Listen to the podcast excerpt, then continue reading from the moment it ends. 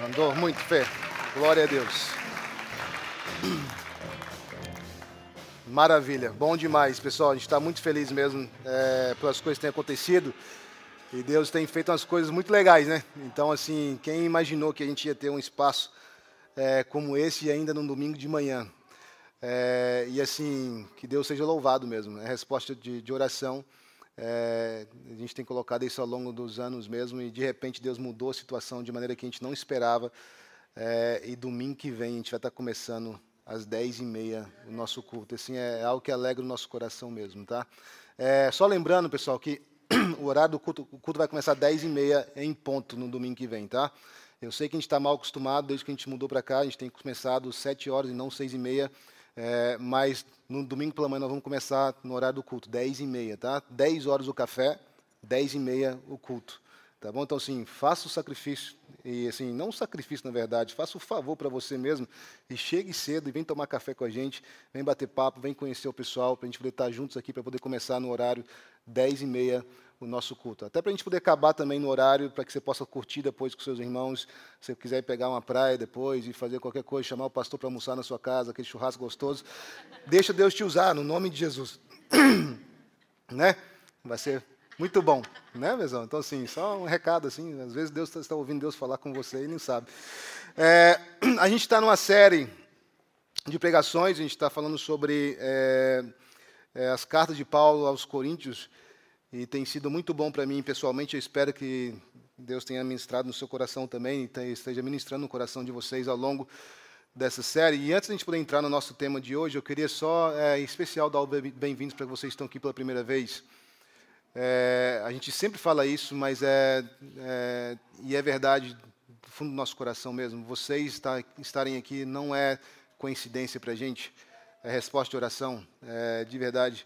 Então, assim, eu queria que vocês se sentissem bem-vindos mesmo, acolhidos.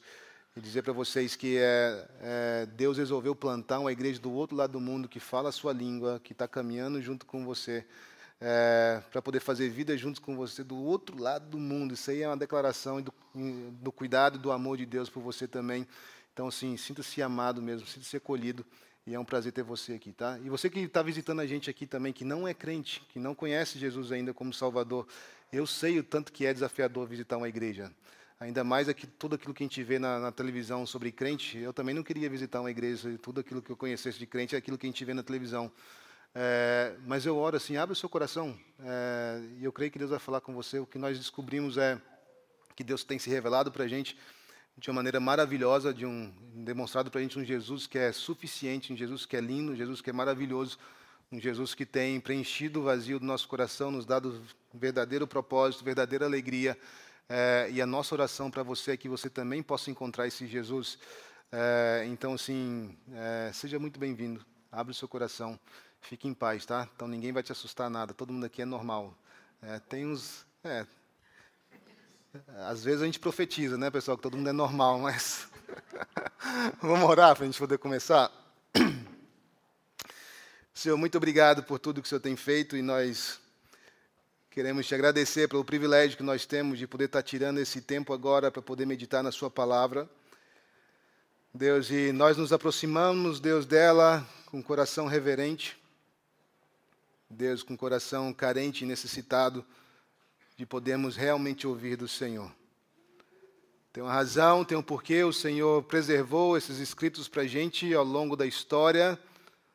Deus, e isso em si, Deus, já é uma obra milagrosa que o Senhor realizou em favor do seu povo, de poder ter conservado a sua revelação para eles. Deus, e nós nos aproximamos, Deus, desse texto agora, então, Deus, com o coração aberto, Deus, sedentos, querendo ouvir do Senhor. Portanto, Deus, eu oro que hoje possa haver uma manifestação do seu poder no nosso meio, esse poder que é, Deus, mediante a sua palavra pregada, que nos torna sábios para a salvação, que nos exorta, que muda o curso da nossa vida, que muda as perspectivas que nós temos erradas, que quebra, Deus, o falso ensino, que quebra o coração duro, Deus, que responde, Deus, o coração que está cheio de dúvidas, Deus, que liberta aquele que está oprimido, que anima aquele que está triste. Deus, que traz de volta aquele que está longe. Manifesta o seu poder mediante a pregação da sua palavra, Senhor. Faça isso para que todos que entraram aqui hoje eles possam sair com a certeza de que eles ouviram, não o pastor falar, mas eles ouviram, Deus, o Deus Criador dos céus e da terra. Deus falando e ministrando ao coração deles, que eles possam se sentir, que cada um que está aqui, Deus, possa sentir que se estivesse só eu aqui, a mensagem era para mim. Faça isso, Deus, para a sua glória. Queima a sua palavra em nossos corações e nos muda e nos transforma. No nome de Jesus, nós oramos, te agradecemos, Senhor. Amém e amém. Quero te pedir perdão já em antecedência, pessoal, porque estou com uma tosse meio esquisita aqui, então, sim, se eu tossir na hora da pregação aí, não preocupa não, tá, pessoal? Minha sogra dizia que baba de irmão tem unção, então, sim, fica tranquilo aí. Misericórdia. Ai, meu Deus do céu. Mas vamos lá, vamos recapitular aquilo que a gente está vendo nessa série. A gente está na nossa quarta semana já, nesse estudo dessa série. A gente vai prolongar esse estudo por algumas semanas, talvez a gente vai dar alguns breaks para poder tratar de alguns assuntos em específico, coisas que a gente quer tratar que talvez sejam de mais urgência, ou então algum tópico que surge que a gente precisa tratar com a igreja, mas a gente vai estar gastando algum tempo nessas cartas de Paulo aos Coríntios.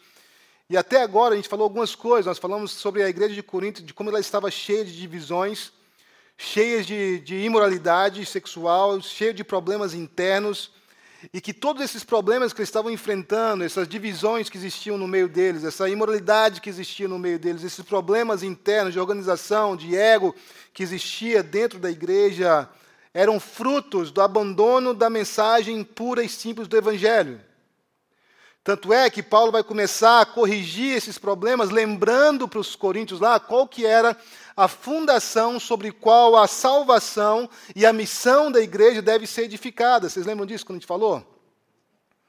Então Paulo, em vez de começar tentando resolver aquilo que a gente pensaria que era o mais urgente, que era o problema da imoralidade sexual, ele começa primeiro a tratar de algo que poderia de fato destruir a igreja e acabar com qualquer possibilidade de tratar qualquer outro tema, que era o problema de divisão que estava acontecendo dentro da igreja. Ele faz isso fazendo o quê? Lembrando eles qual que é a fundação, que a salvação da igreja, que a missão da igreja deve repousar e deve ser edificada. E a fundação é Cristo. E este... Bom saber que tinha duas pessoas aqui, pessoal, durante essa série. Cristo e Cristo crucificado.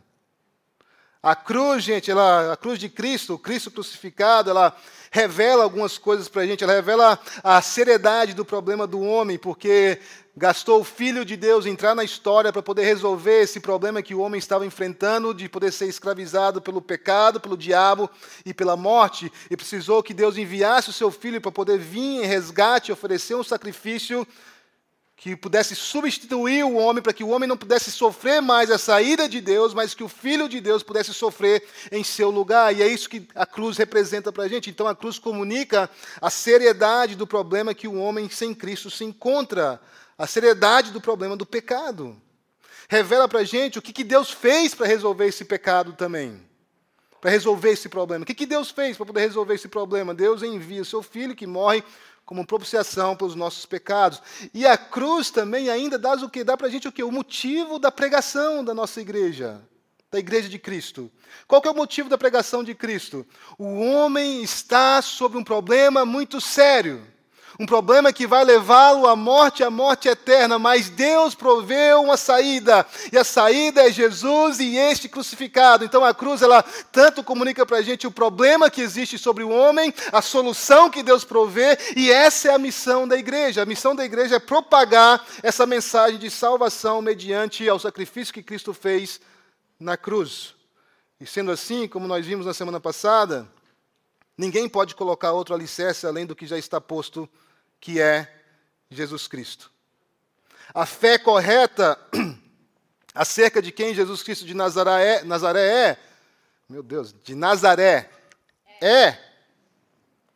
é o seguinte: tu és o Cristo, o Filho do Deus vivo. Essa é a fé correta acerca de quem Jesus Cristo é. Não há outro alicerce sobre o qual a igreja, ou então a nossa vida, a nossa esperança, o nosso ministério deve ser edificado. Qualquer outra base, qualquer outra fundação que se use para poder se apoiar para a salvação, para expandir o reino, para poder alcançar vidas, ver pessoas sendo transformadas pelo poder do Evangelho, é incapaz, gente, de sustentar o peso da construção que Deus quer realizar em Jesus Cristo.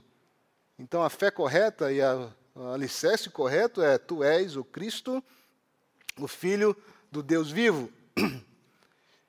E outra coisa que nós vimos é que não só o alicerce é esse, o alicerce já foi, ninguém pode colocar outro alicerce, mas também que agora os construtores, aqueles que vieram à fé em Jesus Cristo, eles são inaugurados, não, eles são inseridos numa obra de construção, onde eles devem agora construir sobre esse alicerce.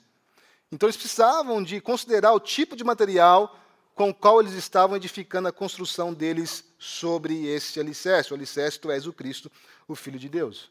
E os materiais, à luz do contexto dessa carta que nós estamos estudando de 1 Coríntios, é a pregação da cruz para a salvação e para a edificação dos que creem, e uma vida de acordo com essa pregação. Lembra que nós falamos na semana passada? Não podemos nos enganar pensando que está tudo bem enquanto há um desencontro entre o que nós confessamos crer e a nossa prática. A gente até citou o versículo que aquele que está em Cristo é uma nova criatura. As coisas velhas se passaram e eis que tudo se fez novo. Agora, a pergunta que nós fizemos e nós propomos tentar ajudar a gente a responder foi a seguinte: será que de fato eu vivo de acordo com a minha confissão? Porque é crucial de que a gente construa sobre esse alicerce de acordo com a confissão correta de quem Cristo é. Tu és o Cristo, Filho de Deus vivo, portanto agora eu estou no Senhor, eu sou nova criatura, e eu tenho que ver agora evidências dessa regeneração que vem através dessa fé genuína.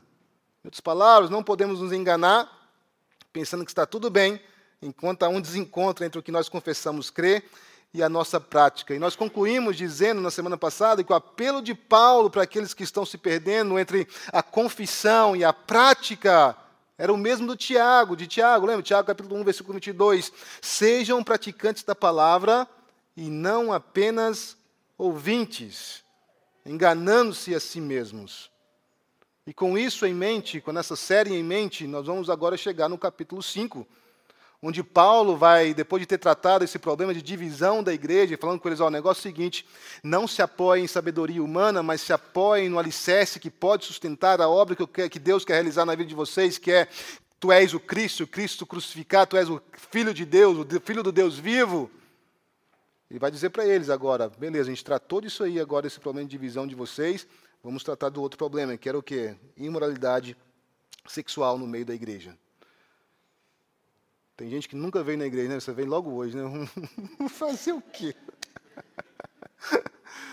Tendo colocado, gente, Jesus e esse crucificado e a vida em obediência, em conformidade com essa confissão, como ponto de partida para que a igreja em Corinto pudesse resolver seus problemas, começando com o problema de divisão, Paulo vai fazer o que agora? Paulo agora encara o segundo desafio, o problema da imoralidade.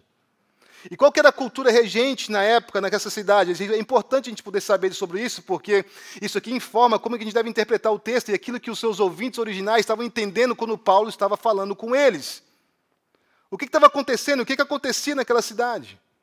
Os moradores de Corinto, gente, eles não faziam distinção entre o sagrado e o profano. Parece que a religião e a sexualidade estavam inteiramente ligadas uma à outra, como eles usavam que o corpo deles para poder se prostituir na adoração dos deuses que eles serviam. Tamanha era a confusão que existia, religiosa que existia nessa cidade. Então, tinha uma fama de cidade depravada, uma cidade licenciosa, onde a busca pelo prazer era o que mais importava. Em outras palavras, o Deus do povo de Corinto era o Deus do prazer. Era saciar os seus desejos desenfreados. Acredita-se que mais de 1.000 mulheres trabalhavam no templo da deusa Afrodite como sacerdotisas.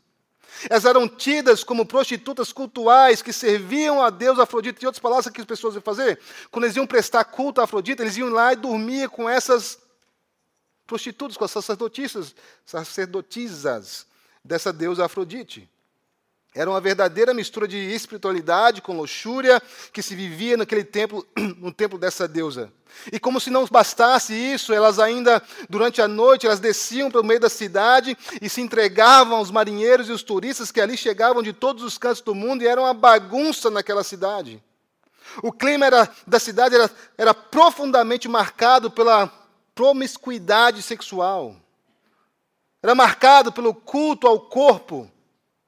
Era marcado pelo prazer, era marcado pela busca do prazer, para a realização dos seus desejos. Isso era o que predominava ali naquela cidade.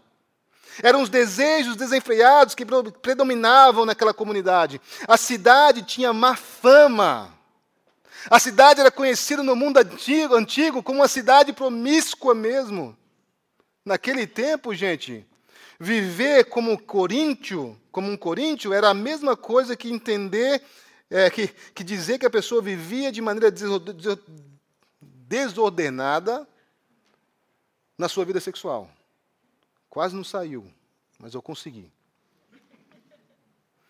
Muitas pessoas, gente, se referiam a Corinto como a cidade da fornicação e a cidade da prostituição, de tal maneira que dizer que alguém vivia uma vida coríntia era sinônimo de viver uma vida profana e depravada. Essa era a cidade que essa igreja se encontrava. Imoralidade era a norma regente da cultura. Mas, pastor, o que é imoralidade? Define isso para a gente, porque a gente precisa ter mais clareza. E eu quero definir para vocês o que é imoralidade aqui. A palavra que é traduzida por imoralidade aqui é porneia. E é um termo grego geral, um termo geral que inclui adultério, incesto, relação com o mesmo sexo, perversão, bestialismo, tudo que é de ordem sexual fora do casamento entre um homem e uma mulher é considerado o quê, gente? Imoralidade, porneia. Sobre isso, Paulo vai dizer no próximo capítulo, que a gente não está estudando hoje, mas na semana que vem, 1 Coríntios capítulo 6, versículo 9 a 11, ele vai dizer, não se enganem. Aqueles que se envolvem em imoralidade sexual, adoram ídolos, cometem adultério, se entregam a práticas homossexuais, são ladrões, avarentos, bêbados, insultam as pessoas ou exploram os outros, não herdarão o reino de Deus. Alguns de vocês eram assim, mas foram purificados e santificados, declarados justos diante de Deus, no nome do Senhor Jesus Cristo e pelo Espírito de nosso Deus. É interessante pensar como que Paulo vai começar o capítulo 5, né? Se você for olhar aí no capítulo 5, versículo 1, ele vai começar como? Em toda parte se ouve que há imoralidade entre vocês. Ele está escrevendo para a igreja de Cristo. Para aqueles que deveriam viver uma vida regenerada, uma vida santa, uma vida que tinha sido resgatado dessas coisas imorais, ele vai escrever para eles, em toda parte se ouve que há imoralidade entre vocês. Como nós vimos acima, viver uma vida coríntia era sinônimo de uma vida profana e depravada.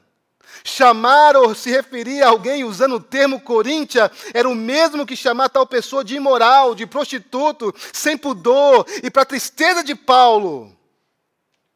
Para a vergonha daquela igreja, a fama da igreja de Corinto, a igreja de Jesus Cristo que se reunia naquela cidade, gente, estava muito mais alinhada a essa forma de viver do que a forma pura e verdadeira, cabível à igreja de Cristo.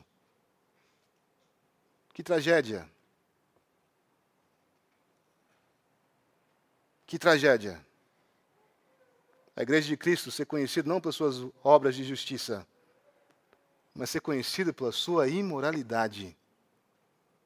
Ser conhecido como sua falta de compromisso com as verdades do Senhor, com a sua falta de regeneração. O que estava acontecendo aqui, deixa eu tentar trazer isso num contexto mais cultural para a gente, para poder fazer mais sentido. Infelizmente, gente, a fama da mulher brasileira não é a melhor no mundo afora. A verdade não é. A gente fala sobre brasileiro, a primeira coisa que os caras falam é o quê, gente? A mulher brasileira é conhecida de uma forma que é pejorativa mesmo. E talvez a mulher brasileira é conhecida pelo que se vê na praia, ou não se vê. Você pode escolher. É conhecida pelos desfiles de carnaval, pelas músicas brasileiras que tratam a mulher como objeto. Tratam a mulher com total desrespeito, onde a mulher é reduzida somente a um corpo atraente, a um pedaço de carne. Ou ainda, a fama dos brasileiros é que eles sempre dão um jeitinho em tudo. São enrolados, mentirosos, trapaceiros. Se precisar de colocar você para trás para ele poder subir e avançar a causa dele, ele vai fazer isso, é fura-olho. Talvez essa é a fama que nós temos, que o brasileiro tem. E o que Paulo estava dizendo é: as mulheres e homens da igreja têm essa mesma fama dos que não creem em Jesus. É isso que ele estava dizendo com a sua carta. Ó, em toda parte se ouve que há imoralidade entre vocês. Ele está dizendo, não há diferença. Não há diferença. As mulheres e os homens da igreja têm a mesma fama dos que não creem. São enrolados, trapaceiros, promíscuos. Têm o prazer sexual como o próprio Deus deles. Isso era o que Paulo estava afirmando quando ele diz, em toda parte é isso que se ouve de vocês. Vocês são imorais. E ainda, a imoralidade de vocês é mais suja do que a que ocorre entre os pagãos. Escorreguei, mas levantei. O cair é do homem, mas o levantar é de Deus. Está na Bíblia ou está amarrado?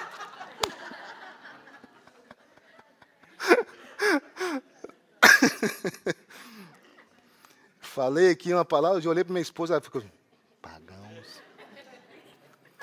A Bíblia fala que é melhor que sejam dois, que se um cai, o outro levanta, né, pessoal? Então, assim, a aplicação aqui, na hora.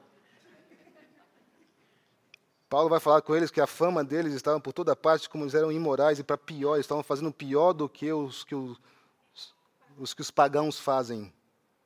Um dos membros da igreja estava dormindo com a mulher de seu pai. Esse era o problema que estava acontecendo. Não só a imoralidade. A imoralidade é um problema geral, mas tinha um caso que era... mais agravante, que Paulo vai tratar aqui em particular, de um homem que estava dormindo com a mulher do seu pai. E por mais imorais, gente, que os habitantes do império, os habitantes de Corinto eram, existiam leis que proibiam o incesto. E aqui a igreja se encontrava fazendo algo que nem os pagãos faziam. Um homem da igreja estava dormindo com a mulher do seu pai. E deixa eu falar uma coisa, tem muita coisa que acontece dentro das igrejas que se chama Igreja de Cristo, que envergonha o mundo. E Paulo está tratando justamente disso aqui. E para piorar a situação, não era só conhecida a fama deles no mundo como imorais, não como igreja de Cristo, como santidade, como fiéis, mas o problema deles era tão sério que envergonhava o mundo, e para piorar tudo, para acabar mesmo, a igreja estava orgulhosa disso. A igreja estava orgulhosa de que estava acontecendo essas coisas. Paulo vai dizer que eles deveriam estar em luto, como alguém que se entristece por alguém querido que faleceu. E Paulo vai dizer para eles, o que vocês têm que fazer, sabe o que é? Vocês têm que expulsar da comunhão, aquele que faz isso. A igreja não pode se comprometer com o pecado, a igreja não pode encobrir o pecado, a igreja tem que ser uma voz que declara o que é a santidade, que levanta a bandeira da santidade. Isso que Paulo está dizendo, expulsem da comunhão aquele que fez isso. Versículos 3 e 4, Paulo, como apóstolo fundador da igreja, então ele vai fazer o quê? Ele vai falar que ele estava presente em espírito com eles, e como tal, o parecer dele sobre aquele que era imoral era o seguinte: já condenei o que fez isso, como se eu estivesse presente com vocês. Por mais que eu estou longe, eu estou em Éfeso agora, não posso ir até vocês, mas deixa eu falar uma coisa, eu estou presente no meu ensino com vocês, e eu estou escrevendo essa carta para poder dizer para vocês qual que é o meu parecer em relação a esse que está praticando essas imoralidades, em particular esse que está praticando esse pecado em particular. Eu já o condenei, como se eu estivesse presente. Paulo, então, encoraja a igreja em Corinto a agir, a convocar uma assembleia, a acabar com o auto-engano da libertinagem. E quando eles se reunissem no nome do Senhor, isso é na autoridade, no caráter de Jesus, e agora com o parecer do apóstolo Paulo, eles deveriam expulsar da comunhão o pecador não arrependido e deixar de considerá-lo mesmo como um dos seus. Paulo é forte nas suas palavras. Entreguem ele a Satanás. Versículo 5. Entregue esse homem a Satanás já que a maneira que ele vive condiz com os que ainda vivem na desobediência. E essa entrega aqui é para que a sua carne seja destruída, mas o seu espírito seja salvo. É para que ele, como um filho pródigo que cai em si depois que está desejando comer a comida dos porcos, ele lembre da casa do seu pai e volte arrependido para os caminhos do Senhor e para a casa do pai. A esperança da disciplina eclesiástica, gente, a disciplina da igreja, é sempre o que? A pureza da igreja de Cristo e o arrependimento daquele que recebe essa disciplina. Nunca é excluir o fim. O separar é para quê? É para que a pessoa possa ter um momento de poder querer desejar comer comida dos porcos mesmo, e ele cair em si e lembrar da comunhão que existia na casa do seu pai, da salvação e da alegria que era de novo viver em obediência a esse Deus, e ele cai em si e volte para Deus. Isso acontece no versículo 5, versículo 6. Paulo vai dizer, o orgulho de vocês não é nada bom. Vocês estão conhecidos com essa fama, vocês estão protegendo um que está cometendo isso aí, se orgulhando nisso. O orgulho de vocês não é bom. E aqui talvez eu quero dar algumas razões. Paulo não dá, a gente não tem as razões pelas quais estavam se orgulhando, mas provavelmente o ofensor, esse que estava cometendo incesto aqui, era alguém que era bastante influente na igreja.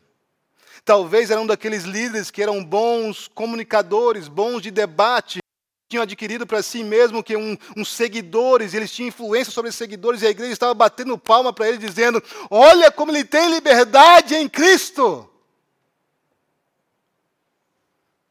Talvez o problema deles ainda era que a igreja se orgulhava do tanto que eles eram tolerantes. Olha como nós somos tolerantes. Tem aqui no nosso meio esse caso aqui, assim, tá bom, tá aqui. A gente pode cair nesse risco também, de poder se tornar tolerante e esquecer que o motivo pelo qual Jesus fala, vinde a mim todos que estão cansados e oprimidos, é para quê, gente? Para que eles sejam aliviados dos seus fardos. A razão pela qual a gente quer, sim, que as pessoas venham é porque eles precisam encontrar Jesus. Mas uma vez que ele veio, nós queremos ver o quê, gente? Regeneração. Porque a fé verdadeira ela resulta em regeneração. Então ele vai dizer para eles, ó, o negócio é o seguinte, vocês estão orgulhosos, isso não é bom mesmo, vocês estão orgulhosos, talvez é porque vocês estão tolerantes, vocês estão orgulhosos de tolerar o pecado. Eles não percebiam, mas o orgulho os levava a tolerar a imoralidade. Eles não percebiam, mas o orgulho os levava a propagar a imoralidade, uma vez que era permitido, uma vez que eles celebravam aquilo, então aquilo ali era a norma. Eles não percebiam, mas o orgulho deles fazia com que pessoas fossem seduzidas a cometerem a imoralidade, seguindo o modelo daqueles que eram influentes na igreja. Eles haviam se esquecido de que a igreja não pode tolerar o pecado, pois o Deus que ela serve é um Deus santíssimo. Eles haviam permitido que o pecado fosse outra vez praticado. Eles haviam permitido que, de novo, o pecado fosse celebrado no meio deles. Eles haviam, de novo, permitido que eles pudessem viver da forma que eles queriam, satisfazendo os seus desejos, desconectado com a realidade, com a autoridade de Deus, como se fosse uma virtude. O errado havia se tornado certo naquela igreja. O certo que Deus tinha como certo era visto como errado agora. Eles estavam esquecidos da santidade de Deus e por isso estavam celebrando o pecado como uma virtude, como uma qualidade, como algo a ser desejado. E diante disso, o que deve fazer? Qual é a recomendação de Paulo para essa igreja? Paulo vai instruí-los dizendo, versículo 7, versículo 8, livrem-se do fermento velho. Livrem-se dessa massa velha, contaminada pelo fermento velho. Sejam uma massa nova, como de fato são. Olha aqui que Paulo está dizendo para eles. Em outras palavras, o que Paulo está dizendo é o negócio seguinte, ó, para de andar como vocês, de acordo com aquilo que vocês não são mais. Vocês foram salvos em Cristo Jesus. Vocês foram redimidos em Cristo Jesus. Jesus pagou o preço dos seus pecados, os libertou da escravidão. Então viva como livres. Esse era o apelo de Paulo para eles. Viva a identidade que Deus deu para vocês, uma identidade que não é mais escrava do pecado, mas uma identidade que é livre para poder obedecer a esse Deus que salvou eles. Livrem-se dessa massa velha contaminada pelo fermento velho. Sejam uma massa nova como de fato são. O fermento ao que Paulo se refere aqui é o pecado, é o orgulho, a tolerância ao pecado, é o fermento aqui, é a velha natureza, é a antiga forma de viver, são os velhos valores, e o apelo de Paulo é o seguinte: vivam como salvos, vivam como uma nova criatura, se livrem da imoralidade e se agarrem à santidade. Por quê? Porque Cristo foi crucificado para libertá-los do pecado. Porque Cristo foi crucificado. Não vivam mais no pecado. Mas porque Cristo foi crucificado, sejam puros, sendo verdadeiros, sendo sinceros. Versículos 9 a 11, Paulo vai dizer ainda, então, primeiro, livrem-se desse jeito velho de pensar. Livrem-se do velho homem que quer ressurgir das cinzas novamente. Livrem-se das velhas práticas, dos velhos pecados que vocês tinham outrora quando vocês não conheciam a Deus. Não deixem isso de novo entrar na caminhada e na vida de vocês novamente. Foi disso que vocês foram libertos. Segundo, não se associem com os imorais. Paulo havia escrito uma primeira carta que nós perdemos ao longo da história, a gente não tem essa carta, Deus não quis conservar essa carta para a gente, mas nessa carta ele vai dizer para eles, ó, não se associem com os imorais. Eles entenderam de maneira errada, eles pensaram que Paulo estava se referindo aos imorais fora da igreja. E Paulo vai dizer para eles, ó, se fosse esse o caso, cara, vocês tinham que sair do mundo. Então o que eu estou me referindo para vocês aqui não é isso. Paulo não se refere aos imorais descrentes. Nós não temos nenhum. Isso não é nosso problema. O que o mundo faz lá fora não é o nosso problema, não é o problema da igreja, é problema de Deus. A igreja não deve se ocupar com o que o mundo faz lá fora, o que o mundo prega, o que o mundo acredita, se o mundo gosta disso, gosta daquilo. Isso não é papel da igreja. O papel da igreja é com aqueles que são de dentro. É para poder encorajar um ao outro à santidade, encorajar um ao outro a viver livre das normas desse mundo caído. Então, Paulo não se refere aos imorais descrentes, mas aos que, se dizendo irmãos, são imorais, são avarentos. Avarentos é que são obcecados por adquirir e acumular dinheiro e ainda não são generosos. Os pão duro, palavra assim, linguagem do dia a dia. Os que têm escorpião no bolso. Os que são apegados ao dinheiro.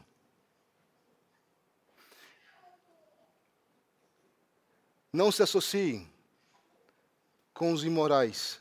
Os que, dizendo-se irmãos, são imorais, são avarentos, são idólatras, caluniadores, alcoólatras ou ladrões. Com esses que se dizem irmãos, mas agem, apoiam e celebram essas práticas imorais, fuja! Não tenha comunhão com aqueles que se dizem servos do Senhor Jesus, mas as obras dele denunciam que de fato eles amam esse mundo mais do que qualquer outra coisa. Tais pessoas devem ser afastadas da comunhão da igreja. Esse é o apóstolo Paulo dizendo. Versículo 12, a preocupação de Paulo não é com o mundo, então, ele diz, não é com o mundo. Como ele faz ou deixa de fazer, o que o mundo faz, Deus julgará. A preocupação de Paulo é com a igreja, que em nome da tolerância, que em nome de não ofender a nenhum dos seus membros, ofende o cabeça.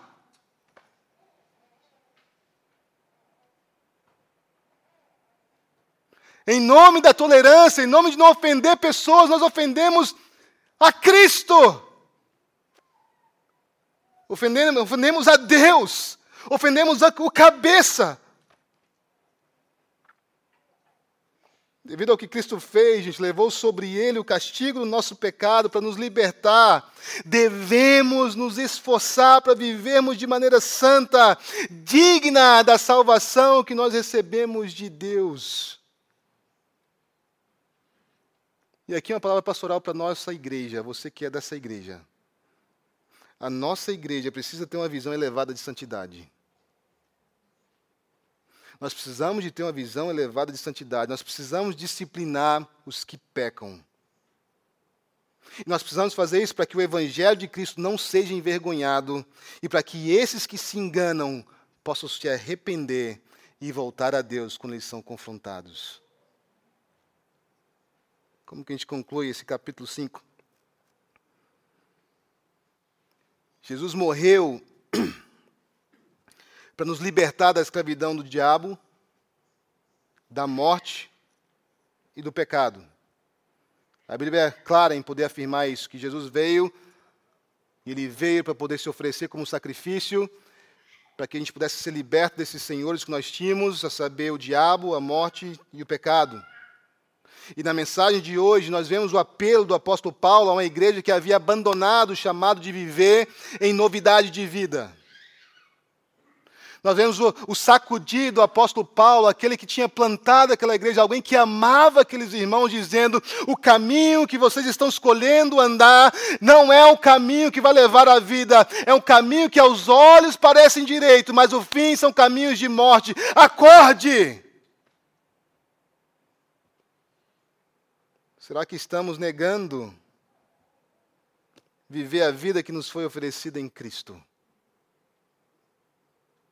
Porque uma vez que nós somos oferecidos essa vida em Cristo e recebendo essa nova vida, há uma expectativa de pureza, de sinceridade, de verdade sobre a gente por parte de Deus.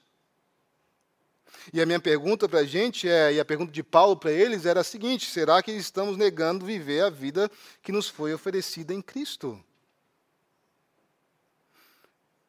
Todo o apelo do apóstolo Paulo, o nosso apelo, o meu apelo para mim próprio e para você também é: viva como filho de Deus. Porque é o que nós fomos feitos em Jesus. Todos quanto receberam foram feitos filhos de Deus. Nós somos resgatados, gente, por obra e poder maravilhoso de Deus. Então, coloquemos em ação a nossa salvação. Como, pastor? Vivendo de maneira santa. A igreja de Cristo não pode tolerar o pecado, pois foi do pecado que nós fomos salvos. Feche seus olhos e abaixe sua cabeça.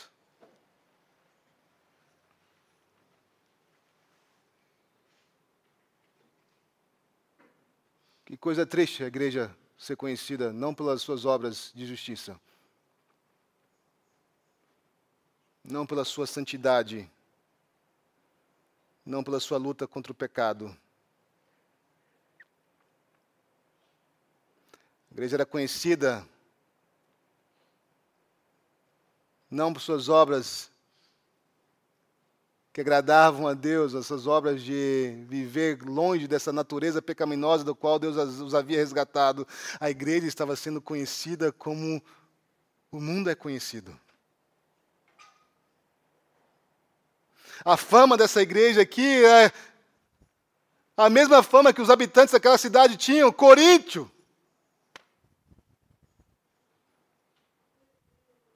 E para piorar, o pecado daquela igreja estava chocando os não crentes. E eu acredito que Deus está falando com gente aqui. Eu quero ser bem sincero como que Deus está falando. Você que diz ser irmão. Você que se diz cristão, há uma expectativa da parte de Deus para você de santidade, de verdade e de pureza. E minha pergunta para você é: será que você tem vivido essa nova vida que Deus te deu? Ou você está voltando de novo como um cão que volta ao vômito, voltando para onde Deus te tirou?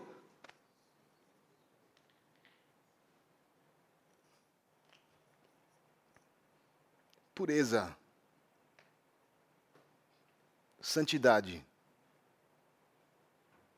Essa é a obra e o bom cheiro de Cristo que a igreja é chamada a exalar para o mundo afora. Não o mau testemunho. O prazer não pode ser o Deus da nossa igreja. A tolerância não pode ser a nossa regra dentro dessa igreja. O que é regra para a gente é o manual de fé e conduta que Deus deixou para a gente, que é a Bíblia.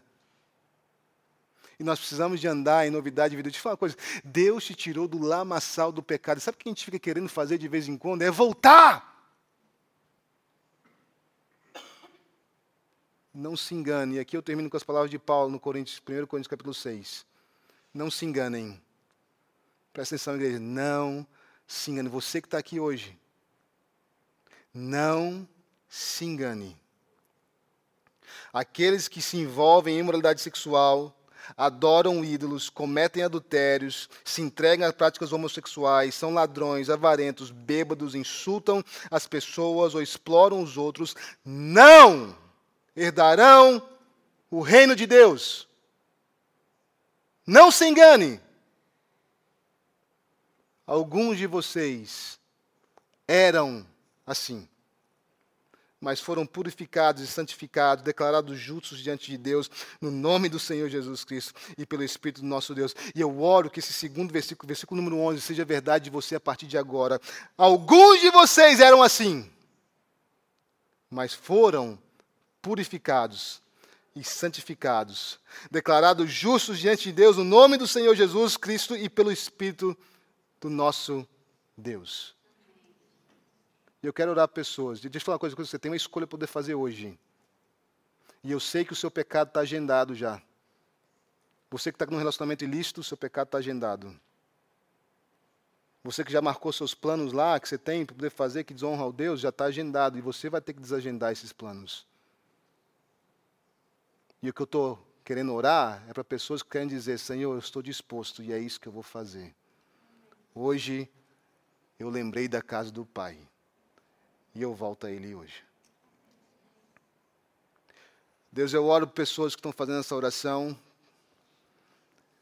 Deus, eu oro, Deus, que haja sinceridade, Deus, no nosso coração hoje, no nome de Jesus, e que o Senhor possa, pelo poder da Sua palavra, abrir os nossos olhos para a seriedade do pecado, no nome de Jesus. Deus, eu oro, Deus, que a gente possa, Deus, ser encontrado pelo Senhor, Deus, e ser achado com o coração, Deus, disposto, Senhor, a se submeter à Sua palavra de resgate, à Sua palavra de exortação que é feita com tanto amor. Deus, eu oro no nome de Jesus que o nosso orgulho seja quebrado, o orgulho sobre o pecado, o orgulho de... Deus, tem gente que vai contar o testemunho deles, Senhor, eles se...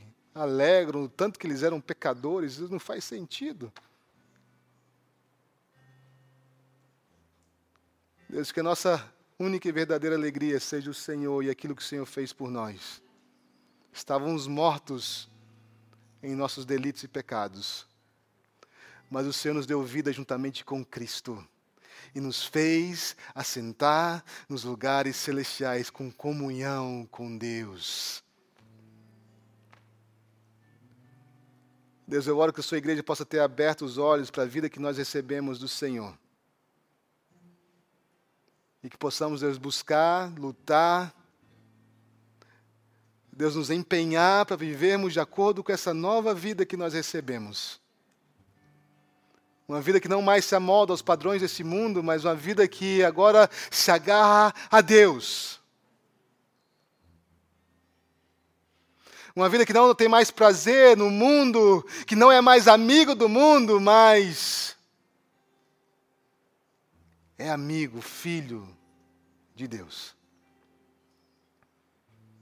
Deus, eu oro que o tempo, Deus, de falarmos que nós somos irmãos em Cristo, de que nós somos cristãos, Deus, e ainda assim celebrarmos, Deus, as obras da carne, seja encerrado, Deus, no nome de Jesus hoje, e que possamos ser verdadeiramente filhos do Senhor, e que possamos viver à altura da salvação que nós recebemos, e que possamos de fato andar em novidade de vida. Isso para a sua glória, isso é para a sua glória, Senhor, e para o benefício daqueles que hão de ser salvos pelo testemunho da sua igreja,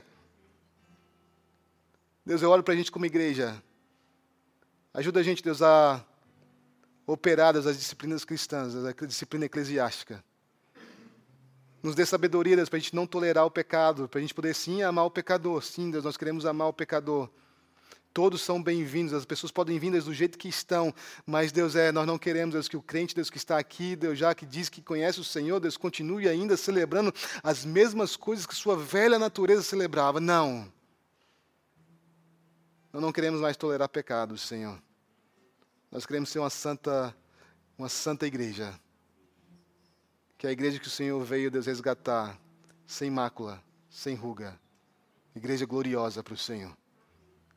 Ajuda a gente a viver, Deus, para a honra desse Deus que nos salvou de tal maneira, Deus, de forma, Deus, maravilhosa. Esse Deus que nos amou ao ponto de se entregar por nós. Que nos transformou de filhos da ira para amados do Senhor. Que a gente possa viver não como mais filhos da ira, como filhos rebeldes, mas como filhos amados, servos obedientes. Diante desse Deus que é tão maravilhoso. É o que nós oramos e nós te agradecemos. E toda a igreja diz, aplauda ao Senhor que Ele merece, Ele é bom, Ele é fiel.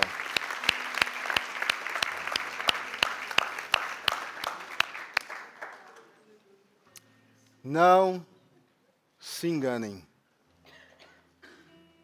Não se enganem. É assim, não sei se vocês percebem, mas o que Deus está fazendo com a gente aqui, sabe o que é? Tirando as nossas desculpas. Você não pode chegar mais diante de Deus e falar, Deus, mas eu não... Não se engane. Viva de acordo com a vida que Deus te deu. Seja santo, como o seu Deus é santo. Você vai errar? Vai errar. Eu erro todos os dias. Mas a minha esperança é, se confessarmos nossos pecados, Ele é fiel e justo para nos perdoar e nos purificar de toda injustiça. A minha esperança é que o sangue de Jesus me purifica de todo e qualquer pecado. Não é um chamado à perfeição. É um chamado à luta, à guerra contra a sua velha natureza e o velho homem. Vamos lutar comigo. Vamos lutar comigo. Em nome de Jesus.